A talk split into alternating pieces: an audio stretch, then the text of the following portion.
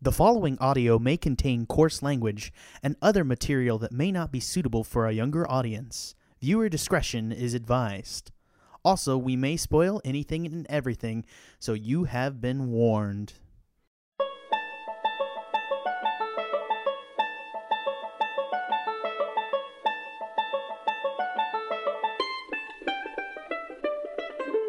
Welcome to the Movie Gang podcast. My name is Jack Newman, and we're a bud and punch of lovable assholes that'll be talking about the Hateful Eight today.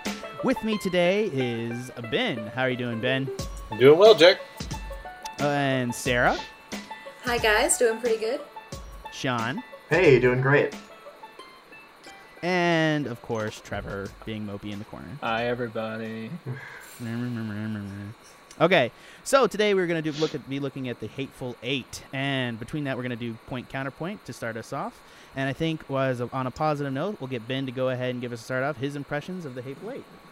Well, I guess I'll start positive by being negative in that I don't really love a lot of what Quentin Tarantino has done post Jackie Brown. I think the first three films he made were really, really fascinating, really unique, really interesting. But I think as he becomes more of a genre filmmaker, it gets a lot more shallow and sort of like he's letting history be changed by him in a lot of ways. But what I like about Hateful Eight is it's mean, it's really, really mean and vicious and cruel. And because of that, it honestly feels a lot more honest to me.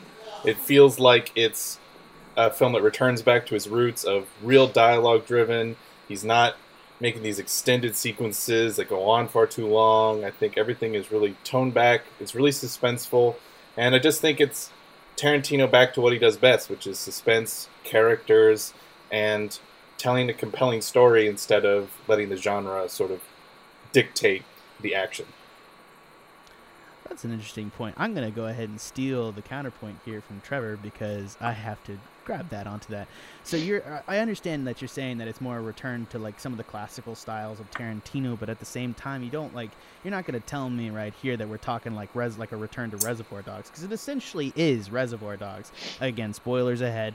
Like it's to some extent a recreation of Reservoir Dogs in a more cemented old western fashion with a much more political bent to it but you can't tell me that it has the same level of like suspense and and kind of the recreation of the character montages that were that were so wonderful in Reservoir Dogs that kept us hooked. I think there actually is. I think there really is. I think the biggest issue, which we'll get into, is the reveal. I think it's uh, far less smart than it thinks it is, and it falls apart towards the end. I'm not going to lie there. But I think it uh, sucks. uh, I think it is that level of suspense and character and drawing in a well that I think he's not been to in a long time. So I don't know if it's Reservoir Dogs level good, but I mean it's definitely It's a much better return to form than the last two. I think. I th- okay, so let me go ahead and like formalize the counterpoint to this. I think Hateful Eight is is a good movie, and I'm not gonna. I don't think anyone here is going to get up and be like, "Oh man, like you know, we're comparing it to like we need we." I mean, like when I say it's bad, I'm, I want it to be understood like the levels of bad that I'm talking about. I'm not calling it a terrible movie.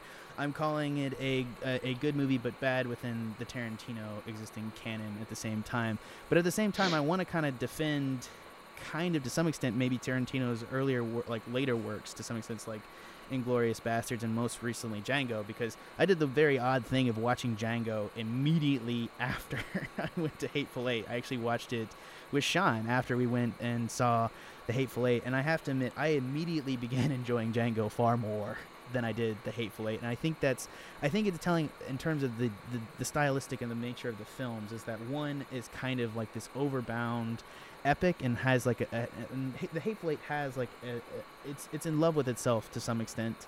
And Well, I think definitely. that's something that you well yeah I mean it's it's you know it's it's obviously he's he's reimagining the forms of the epics and and they're not exactly like as palatable as it is like I think a lot of the, the styles that have like arisen and the styles that have gone away is kind of like a, it's like a kind of a judgment on like whether or not they are good or bad is a, if it is a different day's discussion but at the same time like like in terms of looking at his later and earlier movies, there's no doubt in my mind that whether or not Hateful Eight has a good point or an internally good point, it is not nearly as enjoyable or as suspenseful to some extent as Django. Given that Django also has a pretty piss poor ending, um, but again, I think they both. I do think that Tarantino, since uh, Inglourious Basterds, is having a hard time figuring out how to end movies, and I think that I think it's representative here in that he doesn't particularly know how to end it, and that essentially once the ball drops on the movie, it's uh, it's not a great twist, and it doesn't really. And that's the thing is, this movie's building to that existing twist, and it just doesn't have the same power or structure of Reservoir Dogs. And at the same time, once the ball drops, it's just kind of a snooze fest. And he does. I'm not saying I'm not saying he doesn't make a philosoph- a good philosophical point internally within the movie, but whether or not it is uh, well executed, I think is is clear that it's not. I wouldn't mind jumping back in there if um, if you don't mind me stealing the counterpoint back. We should probably stop telling each other if we're gonna jump back. Just jump back in. well, um, w- when you compare it to Django Unchained, that was the last Quentin Tarantino movie I saw, and I actually thought it was kind of a step up from Django because, for me at least, it was like it wasn't the pure revenge violence of like Django and killing Hitler in Glorious Bastards as much as it was all about the shadow of the Civil War and all the tension that was still around. And it was, now for me, I might have read more into it than there was, but it was kind of like talking about violence is not as glorious as it seemed. Like that was the whole point of that letter from Abraham Lincoln for me in the end, because it sounded so fake when he's like congratulating him for his service and in battle and everything after this sadistic spectacle that just gets. And I think there out. is there is something to the Reconstruction era Western that is deeply, deeply cynical and cruel, which I think is capturing that and reminds me a lot of something like Outlaw Josey Wales, which is also a Reconstruction era Mm-hmm. Western, and also kind of goes to the sense of that real sense of menace about that we've destroyed our country and how are we ever going to bring it back up again if we all hate each other and we're all hateful, angry people who don't know how to move past the fact that the war is over and still living in the past. And I think that's what the film does very, very interestingly, at least again in the first half, where mo- most interestingly. And I also will defend a scene which I'm curious where other people stand on uh, the flashbacks um, sequence, which I know a lot of people hate. I actually really, really enjoyed that one because I think it was going back to something Tarantino loves, which is the art of acting and the art of storytelling, and the way story can be used for good or for evil to manipulate a situation or to be something interesting. And again, I think it's a little bit unfortunate that four of the main guys end up being the bad guys, and that's about it. So there really is only two sides. Are you talking about that sequence where Samuel L. Jackson is talking about how he tortured Not, the? Uh... not the No. yeah, not the molestation sequence. The, The sequence, whole flashback chapter. yeah, Uh, where they Where where they see kill Channing everybody and then for the recreate everything. And I, I and I agree with you, Ben. I think that at, that's at the point where it kind of falls apart. And I enjoyed the flashback. I really enjoy this movie. I enjoy the first part of it. I enjoy the carriage ride. I enjoy the ride up to Minnie's haberdashery. I enjoy the tension. I think it's all there. It's a recreation of Reservoir Dogs. It just doesn't, doesn't stick the landing. So, I think that it has. Oh, go ahead. oh yeah, so just kind of, I mean, I think it's difficult to like compare going back to like the discussion of Django Unchained versus The Hateful Eight. You know, even though they are both like kind of Civil War era westerns, they're fundamentally different films because like if you look at just like the scale of Django Unchained, like you know, you've got this whole world. They're traveling. They're going to all these different locations. Um, it's more of like a broad story than is the Hateful Eight, which is essentially just filmed in two locations. You know, you've got the carriage ride, and then you've got Minnie's haberdashery. So it's a much more self-contained story than is uh, than is Django. But you know, I think there are. I think as you know, Django's a more enjoyable film because it is a lot more. You know, is this broad kind of narrative story. But I think there are like individual elements of the Hateful Eight that are superior to Django. I thought the cinematography, you know, just these like giant spectacles uh, of you know the Wyoming countryside and the blizzard kind of you know chasing the carriage were both beautiful. I thought the dialogue was was better than Django. I thought it was a funnier film than in fact one of his funniest films. Um, the characters were great. He did great character development. Um, so individually, like if you kind of pick it apart that way, I think there are really strong elements of the film. But I don't know if I found the entire story, you know, as entertaining as Django. But I still thought it was a, you know, it was a really good ride.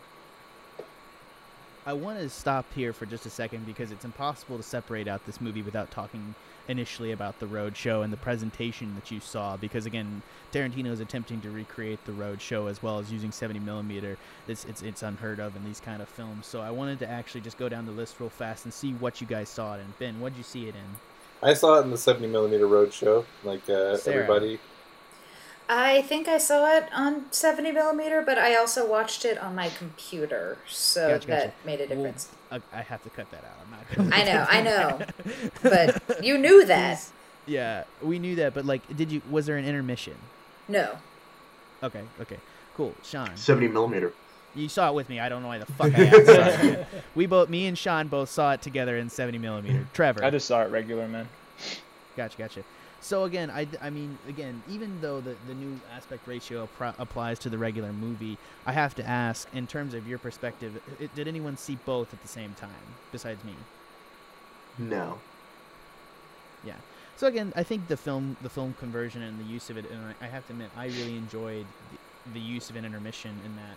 But I think that in terms of like, for me, like this thing has gotten uh, is is up for a cinematography award, and I'm not necessarily sure it deserves it. I love the film, and I love like a filmmaker that has the bravery to sit on like like a like a 35 second forest snow shot that's absolutely gorgeous.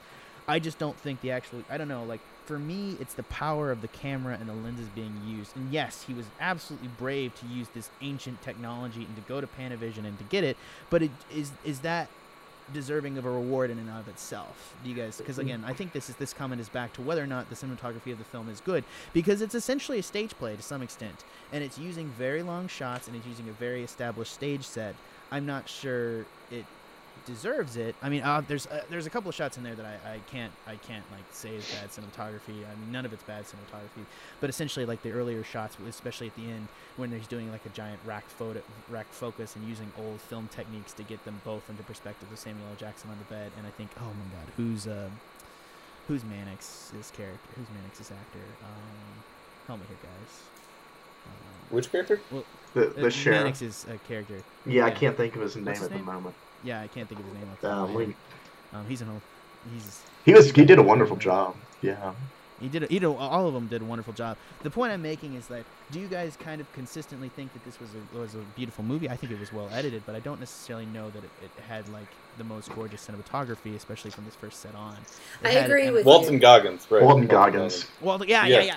Sorry, I Yeah, should remember the character name. I love Walton Jesus. Goggins from He's Justified. amazing. No, he's in, he's in some great stuff, and he usually plays terrible roles. Yes, Well, let me let me he's a good weasel. I'll, I'll, I'll do a counterpoint to your cinematography argument because I actually thought it was some of his better cinema, cinematography, and I don't think it was just the fact that you know it was shot on 70 millimeter. I thought he also made really good use of, of the medium as well. Like you know some of those initial shots on the carriage where oh yeah, they're gorgeous. where you've got Walton Goggins there, like the first time he runs up, and you've got uh, Kurt Russell, and, and you can pan and you can see the whole scene is beautiful.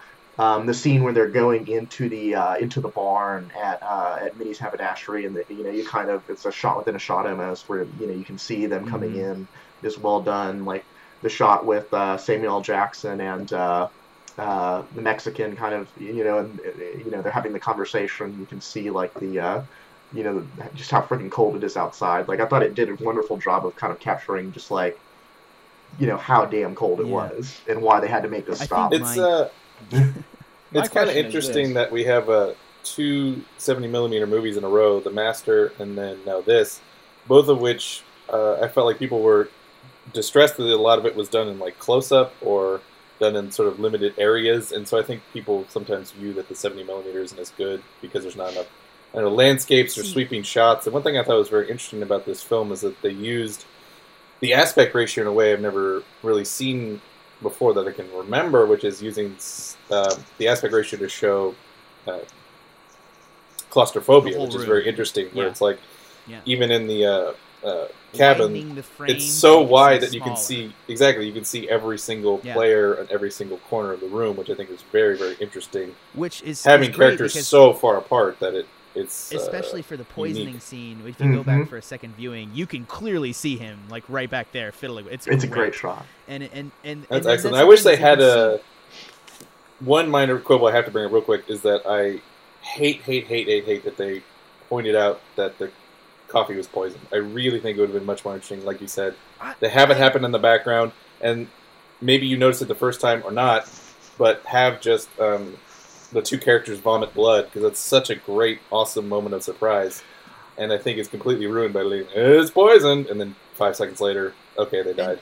and the Tarantino middle intermission monologue was really stupid too. Yeah. Like, it's it, it just shows a lack of faith in the audience, and I'm sorry. Like if I going to a Tarantino movie, like I want to be, cons- I don't wanna, not necessarily I want to be considered smart, but I don't want things necessarily spelled out for me. And I think that that it, it definitely showed a lack, uh, him reaching to a broader audience in terms of, or at least his lack of faith in that said audience. Um, but circling back around to what we were talking about in the cinematography, and especially the master. I think the master is a far superior, superiorly shot 70 Yes, millimeter film Definitely. and I think it makes a better use of that aspect ratio, in more of a traditional sense in that things. And I think the thing too is like the reason I'm so negative on it is because part of me just loves 70 millimeter, and I love that aspect ratio far superior to like our existing. Uh, I forget it's like 230, um, like 36 or something. 185 to Yeah, yeah, yeah, yeah, yeah, like classical Hollywood. But like the the issue is is that the it's like the CinemaScope aspect ratio gives like these things, and he uses it to do those big sweeping shots. But I just don't necessarily know that it's rewarding. It's it's like a signature of a reward, more so that he's like emulating kind of the look and style of it. I mean, obviously this is his first film that I know that he shot up in this, or that anyone shot in forever in this. I guess we got 70 millimeter for the master, but uh, at the same time, like you know the that classical shot of like Joaquin Phoenix up on the on the battleship, looking straight down and having people throwing stuff up of him. I just think that that's such a more interesting use of a wide medium to give a perspective than than the claustrophobia. And I don't think that I think the claustrophobia is cool, but I wanted a deeper focus. And that's the thing is they racked focus and did it to like keep people in the frame and keep your focus things. And that's the point is like I didn't want like if if it had been very very deep focus use of the wide angle lens to the point that I could recognize people more easily in the background, I probably wouldn't been, would have been more accepting. I think of Ben's interpretation of the film, and not I think that's exactly where they were going. I just wanted like a deep focus, like Orson Welles style, like oh my god, I can see Bob the Mexican back there just kind of fiddling with the chicken or something. I don't know. Like, that'd be my interpretation, but I mean that's criticism at the same time. It definitely deserves its nomination for cinematography. Anyone kind of disagree with that? Oh, it absolutely does. I know. I agree with that completely. Yeah. Yeah, all five of those nominees, I think would, I'd love to see win. I've seen all five of them; they're really, really Es- gorgeous. Specifically with cinematography. Yeah. It's very interesting because one's 16 millimeter, one's 70 millimeter, one's on this brand new RA65 camera. It's like a very unique field this year because you have all these different formats writing against each other in a unique way. So, so if I could do a quick counterpoint to the to the point uh, Ben was making on the on the narration there after the intermission, um, I actually thought it was pretty funny. Um, kind of like you know you come back into your seats and you're you know you're waiting for the for the movie to come back on and then you know it starts with Quentin Tarantino kind of cracking a joke. It's like oh well maybe it was a self defense claim like they're debating the legitimacy of it, and I think you actually needed to have like Tarantino say that the the coffee was poisoned because it you're building up so much tension when uh, Jennifer Jason Lee is like playing her, you know, she's playing the guitar, and you know, folks are walking back to the coffee mug, and you know, and Kurt Russell like walks up and he's got the cup of coffee. I think it built the tension uh, beautifully, and it would have been weird to me if like you know they so you know Kurt Russell just drinks the coffee and starts like vomiting randomly. I I would you know I would obviously gather that it was poison, but it would struck me as kind of strange, but. I thought the, the, the use of that as, as building tension there was a really great way to start the uh, the second half of the film. Hmm. Yeah, I think I think it's it's difficult for me, I guess, to some extent, to accept some of the stuff without that. But at the same time, like I want to I want to call for a smarter audience. But I have no I have no doubt that Tarantino was looking at that that the the feel of that edited in montage that, that edited in Spike means that he watched that movie probably like half a dozen times and was just like something needs to be here to help, and he probably test screened it and then added it after the fact, specifically at the intermission. Um, I, I, I forget like the intermission. It was in both versions, correct? No, Like, because um, it's uh, the other version had no intermission, and that's why it's kind of Exactly. awkward because it cuts so then from. there was no right. Tarantino little like little uh, monologue about that. So No, there Sarah, was. actually. there there was. was, That's it what just- was weird. Yeah, so it's like it goes from that cl- thought it clip. It cuts to the next one and goes when we last left off, and a lot of people pointed out how awkward it was Mhm. because they should have probably just cut Sarah, how, that. how did you feel about it? About that little um, talking about the poison. Yeah. I am. I mean, I, I agree with Sean. I mean, I don't know how necessary it was per se, but I thought it was kind of funny, just in in his delivery of it, and um, I kind of appreciated it. It kind of made turned it into a bit more of like a, a murder mystery, or at least an imp- impending murder mystery, because I don't think anyone had died yet, really. But I don't know. It was one of the slightly more light, light-hearted moments in the film that a, a film which doesn't have all that many of those. Yeah. I think I think too he was trying to lighten lighten the film. I mean, I can't say for for certain to some extent, but I think I think that that is kind of the point where people start to lose it a little bit because I think I think because what I'm hearing here is that uh, and I think we're in ti- kind of total agreement and looking across the board here is that everyone enjoys the first half of this movie. Yeah, Yeah. pretty much. I think uh, it, it's it's a hard thing to know, like whether you it's marketing or the actual film itself. I had this issue with a movie called Phoenix this year, which is a fantastic movie. I recommend it, everyone see it. And uh, all the posters said Hitchcockian, Hitchcockian, Hitchcockian, and I watched it, and it was nothing like Hitchcock in that, except it was word for word a Vertigo movie remake in a sense, but it had none of those Hitchcock themes. It was very much its own film, and because of that, I was watching it going like, "This isn't Hitchcockian. What are you talking about?" And then I watched it again later, and was like, "Oh, I missed a fabulous film because I was stuck in this marketing mindset." And so I think we heard Agatha Christie all over the place for the marketing, and so it's hard for me to determine. Is it just that I wanted more of an Agatha Christie thing of this person's playing this person, playing this person, or is it I actually am disappointed that it all ended up being just two sides. And I do think I, the more I think about it, the more I think it is just that. It's not so much marketing. It's that I really did want to see, you know, I think the idea that especially um, Michael Madsen being an actual mama's boy, that would be so funny to me.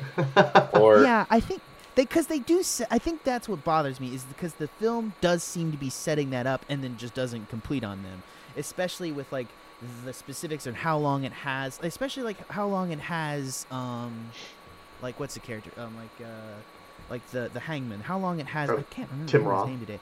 Um, sorry, I just watched Deadpool. It's making my brain fry.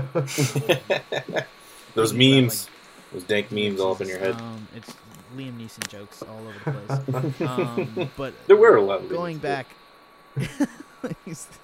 easy target the uh the point is just like going back to like the beginning like he the hangman talks for so long and you're just looking and the problem is i, I approached that movie watching every sentence that dialogue because i was sure tarantino's a good writer this is a mystery i'm sure that there's going to be something in here that's going to give somebody away and i'm i'm observing all the characters and then all of them were at the end and i felt really cheated and i think that's the thing is like i think i went into it with the wrong mindset and i think it's been presented as the wrong mindset and to some extent like does anyone think that's the fault of the movie in and of itself? Because i think the movie is presenting it itself like that and then just doesn't deliver I completely agree with that. Um, so just going back to the first point, I thought the first half of the film was significantly better than the second half. And uh, I remember when, when we watched it together, I, um, you know, you had seen it bef- once before, and you know, it was my first viewing, and I, I mentioned to you after we st- got out for the intermission that, you know, I loved the first half so much that I thought it had the potential to be one of Quentin Tarantino's best films. And then I was really let down. I remember. I was really let down by how it finished. Do you remember my face? Because I, I said it there. I, I like I like knew I was like okay yeah you're good. I think I like Django better, and you were like uh and and so I so I, I watched the movie again um, in, here in Austin uh, with with our friend Will, Mm. And he's told me the same thing. Uh, you know, when we hit the intermission, he was like loving it, and then it just complete. You know, it gets so Yeah. dark so fast because no one dies in that first half of the film. You know, it's you you're you're enjoying the dialogue. One person. Well, You're kind of trying to figure out what's going on. You're enjoying the cinematography, and uh, then we come back and it just like it escalates really really fast. Um, and it's it's kind Yeah. of awkward. Um, but yeah, Yeah, especially since uh, so much of it's leading up to just Bruce Dern dying, and then that's the big moment, and you think like it's going to be like that slight picking off, For you're right, and then it's just like Yeah. blood vomit, Oh yeah, explosions, shooting, you know, it gets crazy. and Yeah. and and just just quickly to, to point out, I, I think that um, uh, Jack, what you were saying is, is is right on about the fact that you know I you kind of felt cheated that so many people were in on it, like literally everyone in the frickin' haberdashery, other than the Yeah, Confederate general. I'm looking. I'm looking for some because I, and I think that's the thing is I was paying such close attention to the dialogue, and I realized really this is more of a the whole point of this movie is more of like a theoretical work because each of them like they're talking and it's important, but it's important because it's it's extending an existing metaphor about the whole thing, and this work is way more metaphorical than it is actually like a good movie in terms of that. And I think that's that's Tarantino now is like he's moved past trying to deliver a fun kind of movie going experience and moved into like his movies being truly metaphorical. And i think that delivers sometimes when you know when you like are writing a fucking research paper about it. Like i fucking after like it's funny when i understood like the full extent of like Inglourious Basterds, and it kind of came up with my own thought process. Like I didn't like that movie when I first saw it. Now it's one of my favorites, and I think that's because like I have a, like a really theory as to what it. I know, don't give me that fucking face, Sean. Um, like I have a theory as to why what he does, and like his use of the audience at the end of the film to represent the audience enjoying the violence in the movie. You are the audience enjoying Inglourious Basterds, enjoying the violence of the bastards, and at the same time, he has the Nazi audience at the end enjoying the violence of like this dude just murdering people with like a sniper rifle. Frederick Zoll, oh, whatever, fucking, I can't, can't remember any names today. But the point is, is like, it's just representing itself, and then he burns the audience in the theater and says, you know, maybe you shouldn't enjoy violence. There's like a whole counterpoint in there, and like once you understand it, I think that's good. And I think this movie's probably the same way. I haven't developed a theory about it, but I think that's the point. Is like, but then judging it as the quality of the movie, like it, it, it rises in quality when I understand it, but me not understanding it initially does that mean that at this moment like i can't give it a good score in terms of like a not understanding it a being like misinterpreted going in and the movie setting up a different interpretation upon the first viewing that then is totally destroyed is that my fault or the movies Yeah, can we try to do that though? Like make a theory real quick? Because I mean, part of what I need to understand better is how it works with the genre conventions, like the techniques used to film it, and what's that what that's supposedly doing. Because I mean, there's that, and then it's a mystery, and everybody's story is fringed with doubt. Like, I don't know, what do you guys think if um, Samuel L. Jackson's story about torturing the, the son of the the general that was true or not, for instance? i think i think it doesn't matter whether or not it's true or not Okay, well maybe that's something because I then agree. I mean, like I- the climax of the movie is them deciding whether or not to believe um, whether um, the last of the gang members are in that room, right? well it doesn't matter They'd bleed to death. Yeah. Yeah, Right. it's like it really doesn't fucking matter maybe that's the point. it's really bleak. I mean, I, I didn't mind the bleakness of the ending. I just felt it felt awkward. It felt like the ending of Django, where he like leaves the place. They have the climactic shootout. He leaves, comes back, yeah, shoots the everyone, same and then leaves again. It's the same sort of awkward bullshit. And I just think that like maybe he's making a point in there and like structuring it for like a really good structural point. But at the same time, it just feels awkward when you watch it as a film. And that's the difference. Is like getting into a deep analysis. Do you enjoy it? And I enjoyed Tarantino's on a deep analysis level, but I didn't enjoy it on a viewing level. So does that make it a good film or not? I don't know. Well, it was like Because I don't know what it means. I have no idea. well for me I'm the, the not thing that enough tied it all person. together I was that letter.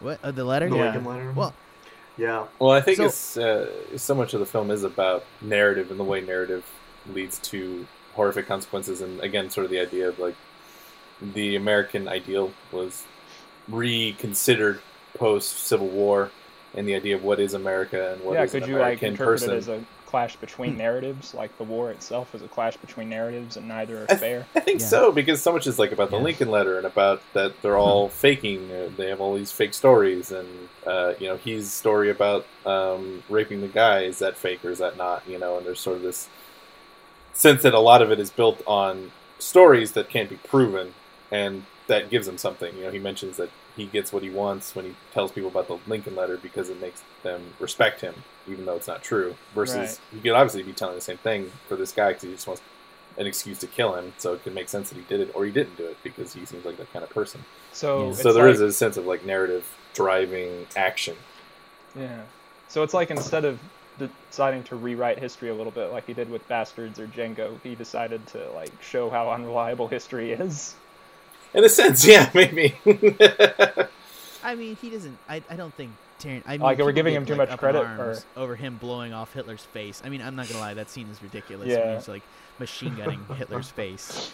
Well, it's hard to tell with, uh, it's hard to But- tell with Tarantino because so much of his answers to things, it's cool. It's just cool, Yeah. you know. And so it's like, that uh, happens. That and- happens in these films. Like that's Yeah. the thing. Is like there's there's a there's a really great film genius under there, and then every once in a while there's just like, but then he machine guns Hitler's face off, and you're like, he thought that shit was cool. Yeah. Like that's what Yeah. that's why that happened. right and, and it's the thing with like reservoir dogs is like is is the whole thing with tim roth being the one who lives throughout the end a really interesting fatalistic sort of idea of like the person who is the actual cop manages to survive till the end or is it just it's cool, and it's cool to have people shoot people I after a long time. See, but I I, do think I, I disagree, Ben. I think we can tell the difference between Tarantino bits, and I think that we look at the. He's he's a really smart guy, and I don't think he doesn't not Yeah. mean it. But I think there is something to the fact that a lot of times he is driven by something that seems really interesting, and maybe that always doesn't work. And I think it's partially the problem with his later films. Oh this good one God! included. There's so much of his filmography that doesn't work. I mean,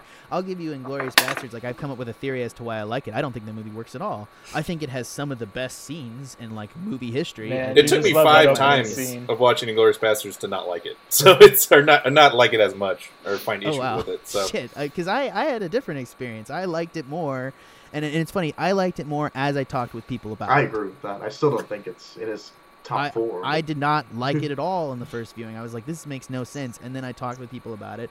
I worked through it, and I think that, I'm wondering if that'll happen with the Hateful Eight. I can't tell at this point. I'm obviously talking to you guys about it, but I haven't heard any overarching theories about its existing. I understand your use of the American dream, but I don't really think it has to. I think it's very political in that terms, and I think it definitely circles back around to kind of the existing political issues going on. He obviously he obviously wrote this script before a lot of the existing political issues in the United States happened, and he admitted to adding in a lot of things and retooling things, ex- eh, adding the existing Lincoln letter at the end because you can go back and read the original script that Huh. leaked online, and the Lincoln letter was in the original film but wasn't the climax at the end as Oh, well. It okay. wasn't brought up again. So you obviously changed some things to reflect existing issues. Why are you burning stuff? the fuck? guys, I'll stop it.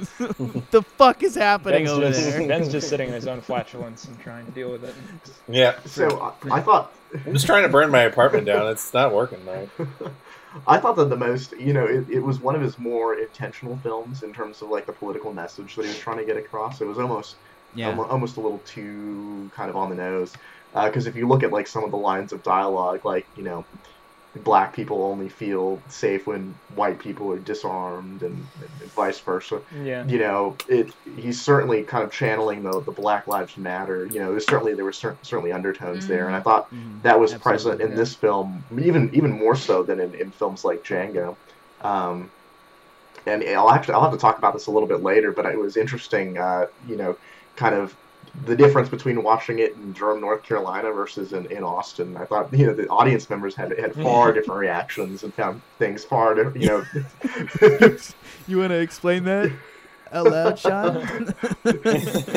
um, so Come on, Sean. Cer- certainly in, in North Carolina, Jack, I think our, our audience was was uh, uh, at least like half African American, and uh, Yeah, Right. absolutely. It's Durham is predominantly is predominantly African American, so I think that you we did have a much different audience reaction. I, I think there was a there was a lot more uh, shouting when some black dicks were being sucked. I mean, I, I don't mean that. In, I don't mean that in a mean way. I mean that I do think it was an interesting reaction. I do think it hits with a different audience than us. yeah, Um, and then in Austin, I like think you that- had a lot of people laughing at uh, like some of Walton Goggins' jokes. Uh, so it was just like, I, and it was for me, I was like uncomfortable. it's like, whoa, I would, Uh, yeah, yeah, it was. There's- A lot of them were really fucking Yeah. uncomfortable, and I think that that's that's like you have a different audience reaction and a different taking things. Like it was interesting. I think some things come across to different audiences as funny, and some things are just not funny and deeply uncomfortable. So I think that's Well, since we're talking about this, I'm curious, Sarah, where you stand on a lot of the um, uh, female violence in the movie. It's been sort of a thing a lot of people have talked about, whether or not portraying it as comedic is right or not, or if. Uh, was it portrayed as comedic? absolutely, I heard a lot of people I- laughing, and whether or not it was I- they were supposed to or not, I think is As a question, obviously I don't know if he's but, like. I mean, it might be again. Okay, I'll But a lot of people sorry. in both screens I went to laughed when she got hit in the face the first time. I think you're supposed to laugh. I don't do think you are. that. I think you're supposed to think that. No, you- I think you're supposed to laugh both and then feel bad about it. I think that's Yeah. what's supposed to happen. I do think he's getting a laugh and then like being like "fuck you" and your testicles. 'cause But I you- asked Sarah a Funny question. like Shut up, Jack. Yeah. Shut, all right, I'm shutting up. Shut up, Sarah. Go. I am. I don't really know. I mean, I think I was watching it in terms of it. I don't know. I guess being a period piece. I don't know if I'm saying that correctly, but you know, Yeah, this is how piece. a woman, especially a woman who was wanted for murder, would have been treated in Wyoming in the 1800s. So I didn't see it, you know, particularly as like bad. I mean, obviously, you know, nobody. I mean, I don't ever see want to see violence really which might color how I rate this movie at the end. but um, it wasn't anything that I was really surprised by or, you know, found super offensive. So, Do if you I think could, he's a? Do you Right, think and I think there's- offen- I think he's more just hates all people in this, or all people are mean and evil and hateful. and I think it's why I think it's more interesting Mhm. than versus it's just them hating a woman. You know what I mean? I think it is more. Than I, I that. think the, the but I don't Yeah. think they gave enough of a reason of why she was such a terrible person. But I that's agree with of that. I think it's and accurate. I think It's, uh, I think it's character accurate that a woman would take more flack in this time period when everyone's hateful. absolutely. Like I think it, I think you go after the low, like not the lowest common denominator, but the person that might be like in terms of like in the least social positioning, and I think Mhm. that's what happens here, and I think that she gets the abuse of it, and I think that Tarantino is doing that on purpose. I but I, wish I wish she had more. Sorry, go. I, I, I do think that it's interesting that um, I don't know that everyone seemed to respect Samuel Jackson's character more than they respected her. Just in, in terms of social commentary of that era, I mean, yes, he was you know a general, but at the same time, these are a bunch of white guys, you know, recently out of the Civil War. And Mm-hmm. yet they're going to give more respect to Samuel L. Jackson than well, I don't know. I'm, I'm saying I would wrong. I would No. say that Kurt Russell does. I would say that specific characters do, and I think that's the yeah. issue is that Kurt Russell is the is the uh, is the core of that group, and he like his, it's like he controls the situation in sh- such a way that like he defines what her role in the group is, and he's also like ninety nine percent of the abuse comes out of him. like Yes. let's be honest. Like even in the latter part of the movie, he never like like all Samuel Samuel L. Jackson doesn't even strike her really at the end. Like he I like he shoots, shoots the, shoots the corpse and. T- I mean, he shoots. I mean, obviously he fucking like they fucking shoot well, her. she gets end, hung, like, but, he, but they the shoot her in the leg. You know, Yeah. just it's kind of a laugh. But there's not like there's not like the same humorous level of violence once the blood's all over her because I think that's a that's an important purpose. Is like we're seeing her for herself or something along those lines in terms of like once she gets the blood on her face, no one hits her for a laugh anymore. Like she is an object of terror at that point. So I, I think it's interesting. I don't think that they. I think the reason that Sorry, you go, just to kind of go off of the, the you know the reason that we have all this violence at the beginning uh, is is to show that you know this is not like a typical woman. You know, it's kind of taking away her femininity her, her femininity because it's it's it's showing that obviously she's done like some terrible things, um, which is kind of sad that we never figure out exactly like what she did. But she did some terrible things that Kurt Russell is like, no, you're not a woman. I'm just gonna kind of beat the shit out of you because you're a terrible person for for whatever reason.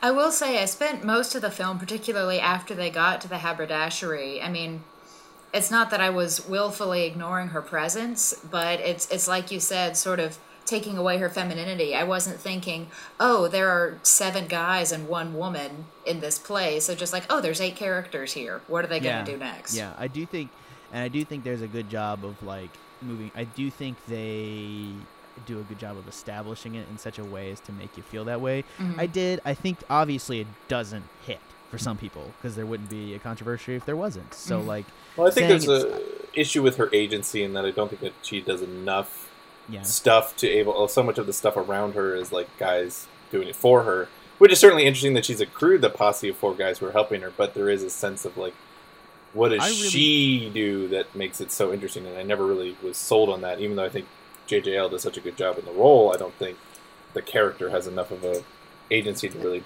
feel like, okay, this is why everybody hates her so much.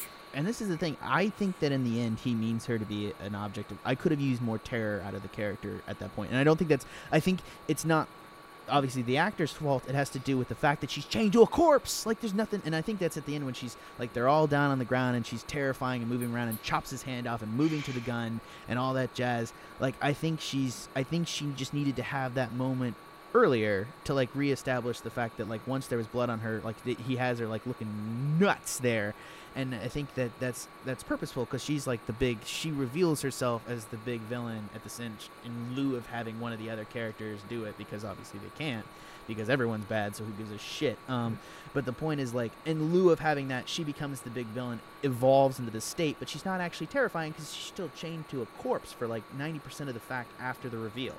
So I think Right. that's my issue is that like she's not a terrifying state. She needed to be like this terrifying actual thing. Like she's about to kill all these motherfuckers, and like and I, I wanted her to have more power in that Mhm. situation. And I because I don't I think I think he was going there, and that's why I'm not offended by the character. But I understand people No. saying like.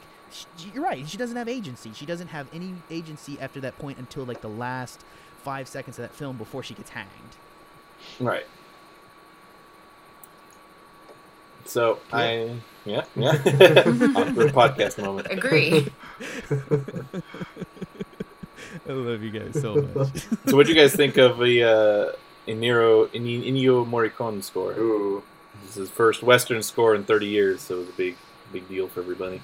I I think it's I think that opening is really Absolutely. It's interesting because so much of it is uh, from the Thing, apparently, which obviously makes sense. It's like B sides from the Thing score that he never got to use, and it makes sense because you know it has that sort of cold, icy feel to the Thing that's so well. Ye- Funny enough, the Thing was nominated for worst score because the Razzies are dumb. You know what, what was interesting is Wow. um, you know you have the overture there at the beginning, right, where it's just you know at least in the seventy the seventy millimeter version, where they just put up on the screen overture, and you know they do like a full like ten minute you know score, and it, it for for me it kind of took me aback because I hadn't seen anything like that anytime any in, in recent memory, um, but it made it kind of watchable even for a modern audience because the score was so good. Like you were just sitting there and listening to the score and you know, it was doing quite a bit of stuff and kind of setting the mood for, for how the movie would go. Um, and then I thought it was strung together beautifully. And then, you know, even like the, the songs, like the Apple Blossom song is there, you know, as the, as the, uh, the wagons kind of escaping the blizzard, like, you know, it, it changed it up enough to make it entertaining, but it also did a really good job of kind of setting the mood for the film. Yeah, that Apple Blossom song was weird. Maybe just because I've heard it a million times. I went through a huge White Yeah. Stripes phase, like any white guy when he's 17. And uh, that was very odd. And it, it didn't really work for me as well. Maybe I just wanted full score because it was just going for that old school style. I think And then he was I doing that Tarantino thing of mixing in modern stuff, which worked, I thought, better than Django. Like the rap. I know people hated the rap songs of Django, but I thought those worked better than just the few, one or two pop songs in uh, Hateful Eight. Hmm. I think to some extent, like with, uh, see, I've loved in the past like his use of music to some extent, but I think with a western, like it just gets weirder. I think this is true of Django. I think it's true with like his pure genre films where he's like in the western genre. Like it made so much sense in the context of Kill Bill. It makes so much sense in the context of Pulp Fiction and um, Reservoir Mhm. Dogs and Jackie Brown, and now it just doesn't make as much sense. Yeah. Because there, was- there was no reason for that song. It just it didn't even make any sense at that at that at that time. Like it's just it was like a random choice. I like I still don't see like why why he chose that like the White Stripes song. Because like I you know I would I agree that like Kill Bill is probably like my you know the one of the better scored uh, films that I think Tarantino has done. Uh, because it's just like every song kind of like you know you, you kind of automatically know what like the feel of the scene's going to be and it, it kind of you know heightens the enjoyment that you get out of the scene um, but here it was like it was a really strange choice especially like when you had Morricone like on both ends of it you know it was weird Mhm. Oh man. I really wish I'd seen the version with um, the overture at the beginning because the version version uh, that I that I watched did not have that, and um, I don't know. I just think that would have been really cool, and uh, with the intermission as well. I mean, I, I really like that sort of. I mean, now we consider it to be an older style, with like you know, you sit, you listen to the overture at the beginning, at the end you've got intermission, whatever. I um I think that probably would have heightened my enjoyment of the whole film. Honestly, it would have gotten me into the right mindset instead of just going in instantly. Well, so much of this film is seems to be people's reaction to it is based on the marketing or the release strategy, because it does give you that idea. And I've heard so many people kind of dismiss it out of hand because it is so small scale, seemingly, when the entire point of the roadshow was supposed to be big, bigness and epicness and capturing that sort of feeling of Gone with the Wind Yeah. or Lawrence of Arabia, but was more toned down and interesting, which I think is what was very interesting about it. But it's also like you haven't experienced an actual roadshow and then seeing this you know recreation of it. Is it actually going to really capture it? And I don't think it really does quite right, mostly because of just the the theaters it got shown in. Unfortunately, a lot of the really interesting art house theaters never got a show. It was more in multiplexes so they can make more money. So That's his thing, man. He likes the multiplexes. He likes that bigness, its feel. He realized that he's not really this indie. But I would have loved to see it in like a was. River Oaks theater where different it's like yeah. got the old uh, curtains and the Art Deco Yeah. style. Like those theaters didn't get it. It was like Edwards. yeah, 14 or it's whatever, Like the, you know what I the, mean? the cinema, the, the So, cinerama, so to kind of go to Sarah's point, I thought the intermission was awesome. I really, you know, it's kind of funny. I really enjoyed having it was. an intermission. needed that. Yeah, this film was not as good without that intermission, and I swear by that because like I watched it once without it, and I just did not, I just wasn't having it because at some point that that film seriously out fucking weighs it, it's out fucking stays its welcome. And I think that's the thing. It is too fucking long, and I know where the time goes. The time goes in those sweeping shots of the stagecoach, which I love. I absolutely love it. It's my favorite part of that movie are those sweeping bloody stagecoach shots. But he probably he probably adds 10 to 15 minutes onto that movie with the stagecoach portion and then adds like there's a massive amount of dialogue there's a massive amount of stuff i know where the time is going and i don't think it's all bad it's not it's not all good stuff so like i understand like this this movie must have been miserable to cut like i'm sure that i'm i have no doubt that he was like running like the four hour mark Oh, yeah. everything. I, I don't know if that's true or not but it just oh, and it was cut like on that, film 'cause I too. like so you know, it wasn't even just digital transfers. It was cut on film as well. Oh, so, Oh wow, Yeah, I can't that's imagine. insane. it, i cannot i cannot imagine the process Dude had to do- him Seventy millimeter dailies. That's- oh yeah, right. Then you just Jesus shudder. Christ. Jesus And Christ. Jack just threw up in his mouth a little.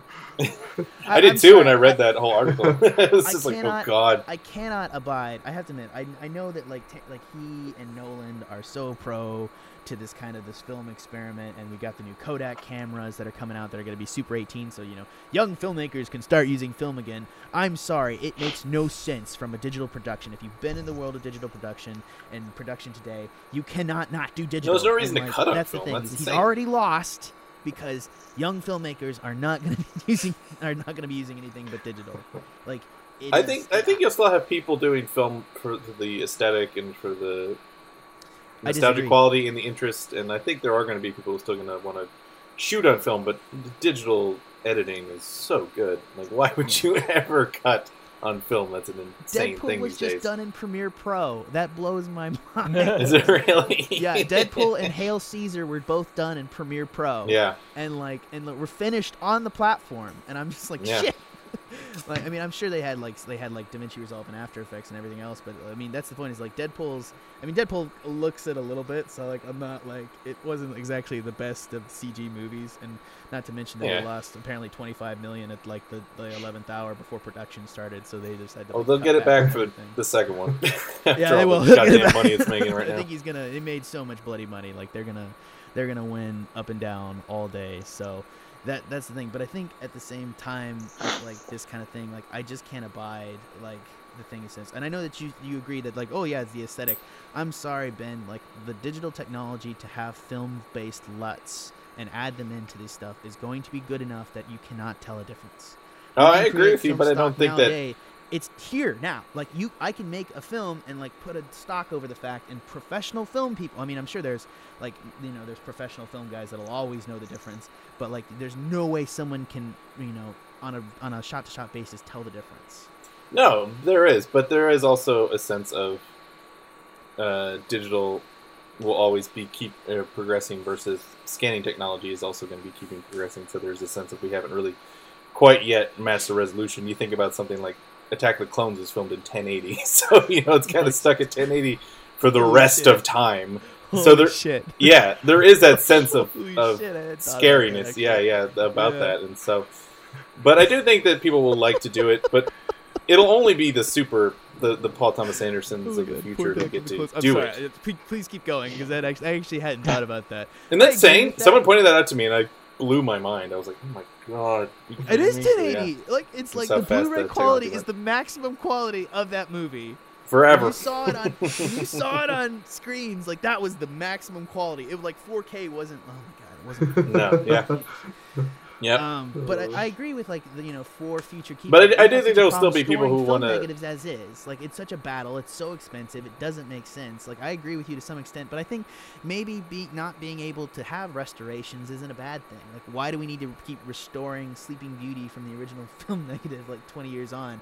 Maybe seeing it in the context of how it was meant to be filmed at the time is like part of history. Well, that's part of restoring it, though, is that if you have a digital transfer, you can No, only get so much. You know it what I is so you can make it a 4K version and slap on an extra price tag and sell it to people again. Like I think there's a difference between that versus like saying getting the film prints of Apu trilogy and finally having to be able I mean, to I see it for the first I time. agree. I'm not. I'm not going to disagree with you. Like, I like the updated Lawrence of Arabia version for 4K is absolutely fucking amazing, and the fact that they can go back and see that movie in a way that it could never have been seen in the first place is amazing. And I agree with that from a storage standpoint, but like at the same time, like saying that the cost is effective for the use of film and the struggles of using film, it's idiotic. Like it just not. It isn't. Y'all are So now everybody knows that uh, Jack agrees with George Lucas, and not Quentin Tarantino. Anyways, Go this was a fuck good yourself. conversation, George and Lucas on uh, there does not and it was a really good my talk, point. and I really appreciate you guys. y'all are nerding out pretty hard. Yeah. Don't Yeah, we'll stop, we'll Sarah stop. is the one that has to that has to get the last word today. So Are you sure you want me to even do that? I mean, I, I appreciate the fact that I won the bet, but I Oh, didn't hey, just, just I one haven't fun really fact real said quick. that much today. We gotta But get I'm, this- that's why I'm curious because you also said that the violence is not your thing. So I am curious what worked for the film for you and I, what I didn't. didn't want to. I did, I'm sorry, Sarah. I'm gonna push you for it. I want you to. I want you to give a last word on it, whether or not you think, especially for like trigger warnings and things in film. I don't mean to push you on it. I think like I highly disagree with you. I haven't said anything truly offensive that you can disagree because I'm, you know, biding my time till next week when I'm. Um, I don't know if you can disagree week to week with different topics, but you know, we'll talk about it. Okay. Um, so sh- should we do should we do like a numerical rating or how does how does this work? Um, but the point, I don't know. Oh yeah, so we're gonna go ahead and do a numeric rating. Yeah, Sean's right. We're gonna do a numeric rating on uh, on the Hateful Eight. Everyone's gonna give me your numeric rating right now, and we're gonna do it up for the podcast to see where people are. So we're gonna go from uh, zero to ten, and we're just gonna do it. I know it seems kind of stupid, and everyone hates doing a rating, but we're just gonna do it to kind of give like a general sense of what the podcast thinks as a whole. So out of ten, I give it a seven. Trevor, I was gonna say seven. I swear I'm not copying you. I don't care. Sarah. Is it my turn? Uh, so- Oh, go. sorry. What? You No you cut out there for a second. No, Yeah. you're all good. So we're doing uh we're doing ratings out of ten Right, for the right. Hateful Eight. Um, Uh, I'll give it a seven point five. I'll be cheap. What you what was it, seven point five? yeah, seven point five. Gotcha. Sean? uh, I liked it a lot more than you guys did. I'm giving it an eight point two five. Wait, Uh, what? eight eight point two five. You're cutting out. We're all cutting out at the end. I missed it. I missed it. What did he say? He said eight point two five. He's Oh becoming pitchfork. God, I hate you, fucking asshole. Do you know how much harder? Give it a the math is gonna be 9.1. I hate you so much. Sarah, what is it? Sarah, what is your score? I'm gonna give it a six. Oh man. Awesome. Awesome. Thank you for Nice. tying this shit up and giving me a round solid number. I'm probably gonna end up ruling out these numbers. All right. Fine, seven. You, Don't care. You already said it. I don't care. you asked. This is what calculators are for. I'm doing it. Just don't make me feel bad about my math. Maths are hard. They're so hard. I don't do them. I just shoot film. God damn it. Uh, is 14. uh, five. Okay. So it's a 7.15. Seven point one Our- five. That was a journey. So So the official Movie Gang podcast um, number for the Hateful Eight is a 7.15. so I'm gonna round to seven because you all are a bunch of assholes.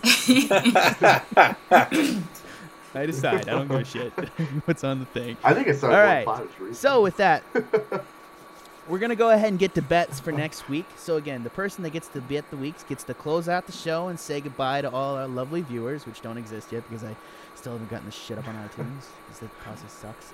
Jack, Um, can you do the same thing that you did last time and send us um, the link to Um, that page that's got the listings?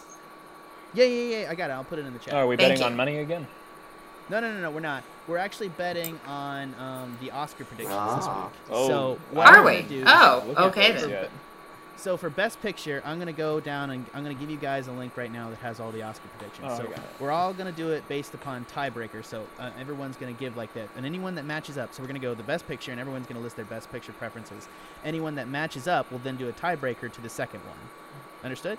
So then it kind of goes like as the as the Oscars the Oscars are on February 28th when we get down to the next version, we'll be able to tell um, where. Bah, bah, bah, Weird words.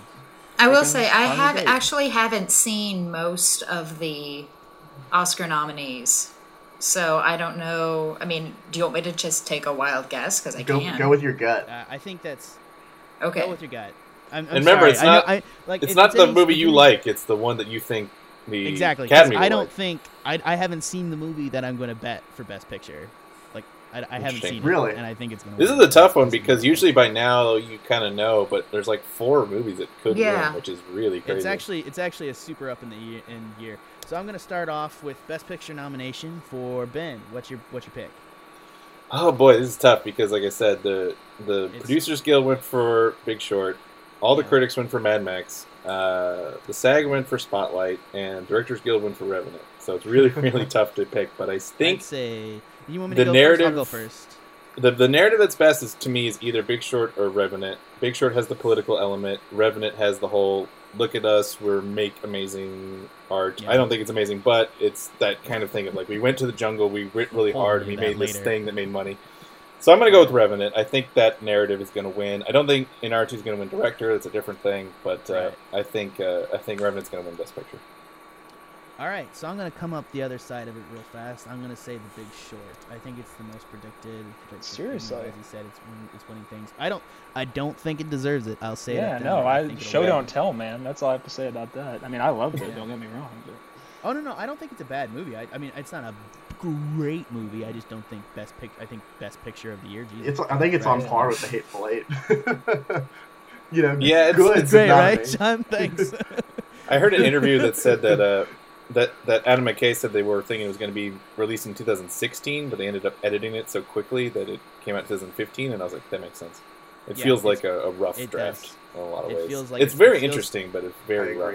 It needs it needs more time in the sauce. Is what it needs. It, it definitely needs it. It needed more brain power and more time, and needed to ruminate more on it. I think that's exactly what it was. It just feels very disconnected. But you're right; it is very politically interesting. I mean, obviously say what you yeah, think is going it's to win. it's charged. It man, it is set to win because people don't want to give it to the Revenant. Is what I think. I disagree with you there, Ben. I think people do not want to give this Oscar nomination to the Revenant. Oh, yeah. Um, because it is so. it could be. I mean, and again, the thing that you have to remember about Oscars is sometimes it's the more whatever we all kind of agree on movie Yeah. versus the one that some people just love. So I could and definitely especially see. and especially with this year, where winning. people are talking about the Oscars being up their own ass, I don't think we're going to give it to the Revenant. It could be, could be, but I'm still thinking the Revenant. I think they want to Uh, no, no, no, respect I the idea of movies as big. Ben, this is like the closest year we've had in forever. Like you, Absolutely. every single one of these is very valid, which is why I'm okay with saying Sarah. You should take a random guess. Cause and now we should shut up and let other probably- people talk. Sarah, what's your what's your vote? Or, Okay. let me go. Okay, go ahead. All right. Well, the only two um, Best Picture nominees that I've actually actually seen are Mad Max: Fury Road and The Martian. Um, so for my you know slightly random guess, I'm gonna pick from those two, and I'm gonna go with The Martian. Oh. I think it was really well acted, and I, I think it was a beautiful film. The you know the scenery and the cinematography were great, and um, I think it stands a pretty good chance. Good. All right. I As does win. many many of the other films on I, this list. I was too. hoping you were going to argue for this- Mad Max Fury Road. I would have gotten really excited. No, it was great. I just don't think it's I gonna was win. about to say I was like waiting. for yes. that. Sean, no, is that yours? No, um, God damn no. it. Um, mine is uh, mine is Spotlight. Uh, I actually saw it yesterday and thought it was brilliantly done. Um, I thought it was the you know it, it as you said the, it won this the uh, Screen Actors Guild award, and I think it's uh, a, a far better movie than both The Big Short and The Revenant. Uh, well acted, got a great cast in there, um, and it's still kind of a um, you know, an interesting political piece, uh, even though it is kind of looking into the past a little bit. But um, it really, you know, kind of delivers an impactful kind of gut blow at the end um, when you realize the kind of the extent of the uh, the Catholic Church uh, molestation scandal in the early 2000s. Um, so I think I think it's going to be Spotlight. Mm, uh, man, now I want to Spotlight. Shit. I think, Well, I think Spotlight, yeah, Spotlight, definitely has. so- It's It been the dark, the candidate forever, and I think it's got a good shot. Especially like anybody who's a journalist loves that movie. Yeah. Every critic I've heard who's like a journalist is I- like it nails journalism so well. So if Can you have I- a lot of journalists Can voting, they're gonna I, love it. lo- I prefer Spotlight to almost any other movie on this film. Like it's one of the ones I see because I haven't seen Big Short. I just think Big Short's going to win because of the political commentary. Um, Right. Because apparently that's. What no, I like want. Spotlight better than Big Short and Revenant. Oh god, definitely. good god, yes. Like even though I voted for it, I'm just like, man, it is far superior freaking movie, which just says I have no faith in the Oscars. So. Right. which none of Right. us do, so that's good. I think that's the I think that's the general take pool. Trevor. Yeah, I'm gonna go with Spotlight actually. All right, so then we have to have a tiebreaker course as well between Trevor and Sean. So what we're gonna do is Trevor says Spotlight, and so like the next course is up is Best Director. So the choices are Adam McKay for The Big Short, George Miller for Mad Max Fury Road, Alejandro for The Revenant, and uh, Abrahamson for Room. I don't know, I can't ever say his name. And then McCarthy for Spotlight. So I would really love to see George Miller win this one. It would make me so happy. Um, but because uh, Iñárritu won the Directors Guild Award, I've got to go with Iñárritu. All right, so you're gonna pick Revenant for Best Director. Oh, hold on. Revenant as a second, and then no, no, no, that's uh, for Sean. And then what do you think, uh, Trevor? You know, uh, I think that's a pretty good bet, but I don't want this to go on forever. So no, no, no, uh, no. You guys can. You guys can go because Ness will do Best Actress. Best Actor, I mean. So it's it is your thing. If you want to say all the same bets for Sean, at some point I'm going to say you're a. Are we gonna be here till friend. best animated short film? I mean, good lord, I do like the animated shorts. Um, they were good. Yeah, Yeah. win that. I know. you would. What are you thinking, Trevor? yeah, I, I, I, I guess, I guess I will take an Archie. God, okay. You offered. You can't get All mad right, so then. then oh my god, I have to do so much more writing. Okay. Um, so Revenant for both them. Now we're gonna go on to Best Actor and Trevor. You're picking. Oh, come on, it's, Actor. uh, That's Brian. Everyone knows who's going to win Best. Actor. Brian Well, I don't know any of the Trumbo, buzz. Matt Damon, Leonardo DiCaprio, Michael Fassbender, Eddie Redmayne. I, I don't know any of the buzz. Red I can see how it could be DiCaprio again. Don't But, shut, shut uh, up, Sean. DiCaprio, without a doubt. I'm, yeah. If they don't give it to him this year, they're never gonna give one to him. That's for sure. I'll pick, I'll pick Matt Damon though. Oh. There we go. Shit. All right, let's go, Sean. DiCaprio. It's a, it's a coronation this year, I think. All right. I don't know if Trevor just did that to end it, but whatever.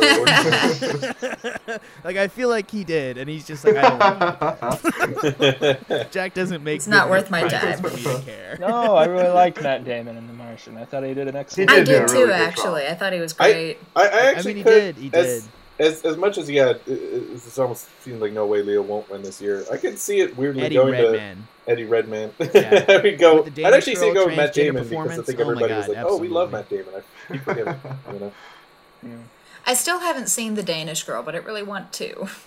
Yeah, Hey, it's- uh, I'm sad that Alicia Vikander is basically going to win for being in Ex Machina and being nominated for Danish Girl, which is kind of unfortunate because I've even heard people like say that that's why they're voting for. I agree. It's just more like a hey, you had a really great year award, which is nice. It's so fucking. Oh god. All right, so that takes off the things. I'm just gonna read down the list real fast so we got things. So for best picture for the bet this week, we got Ben with The Revenant, followed up by Sean who has Spotlight, followed by The Revenant and DiCaprio, who's running up against Trevor who also has Spotlight and Revenant and Matt Damon. Followed by that, we have uh, Sarah with The Martian for Best Picture, and then myself with The Big Short. All right, that's the bets. I'm gonna lock them in. That's the vault closing. If you couldn't fucking tell, Is it Michael Winslow? they're like locked in. Don't shut. the votes are locked in. I don't care. Um, but moving on. Now we get to things. I'm just going to reveal the represent the uh, the numbers from last week's bet, which was at the time we bet. Um, see exactly. Um, last month's bet, actually, yeah. not last all-time week. adjusted for Star Wars. So we said the Star Wars, The Force Awakens, was the all-time number, and what we said last week is that the all-time adjusted gross inflation. At the time, we said at the time of the next podcast, we would see where it was. At the top of the bet was Peter with 1.1 billion dollars for the adjusted gross domestic uh, take for Star Wars: The Force Awakens, followed closely by me at 960 million, followed by Bobby at 940, and then followed by Sarah at 920 million dollars. At the end of it was Trevor with 900 million dollars. As of today, Star Wars: The Force Awakens is on the 11th place for the all-time domestic gross product between Snow White and the Seven Dwarfs and 101 Dalmatians at 914 million, which means Sarah, you have won the first Movie Gang podcast bet. Hooray! Congratulations! As your rights, you have earned the right to close out the show. And if anything at this point in this podcast that you disagreed with, you get 34 seconds right now. I don't know. 34 Whatever, however long you want us to talk. For, you know, maybe within a minute to talk about how you disagreed with that individual. And not, you can reiter- re- A, reiterate the point and then go on to say why you disagree, and no one can correct you at this point. And then at, after that, you get to close out the podcast and say goodbye. All right? All right. You're up. Okay. Well, um, I didn't really disagree as such with anyone in this podcast. Um, I will freely admit that I don't know very much about filmmaking in terms of what kind of film is used, what they're talking about with aspect ratio, things like that. So I'll just give my take on the film. I thought it was fine.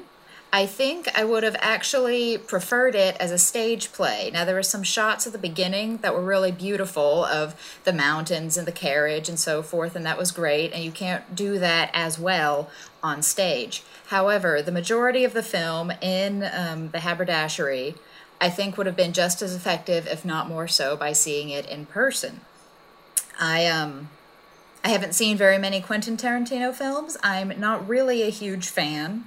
Violence doesn't bother me as such. I just don't really see the point, but that seems to be a lot of what Quentin Tarantino does. So, like I said, good acting, good cinematography, but I was still kind of bored throughout most of the movie. And um, I'll leave it at that. Thank you for listening to the Movie Gang podcast, and uh, we'll see you next time. Thank you. Bye.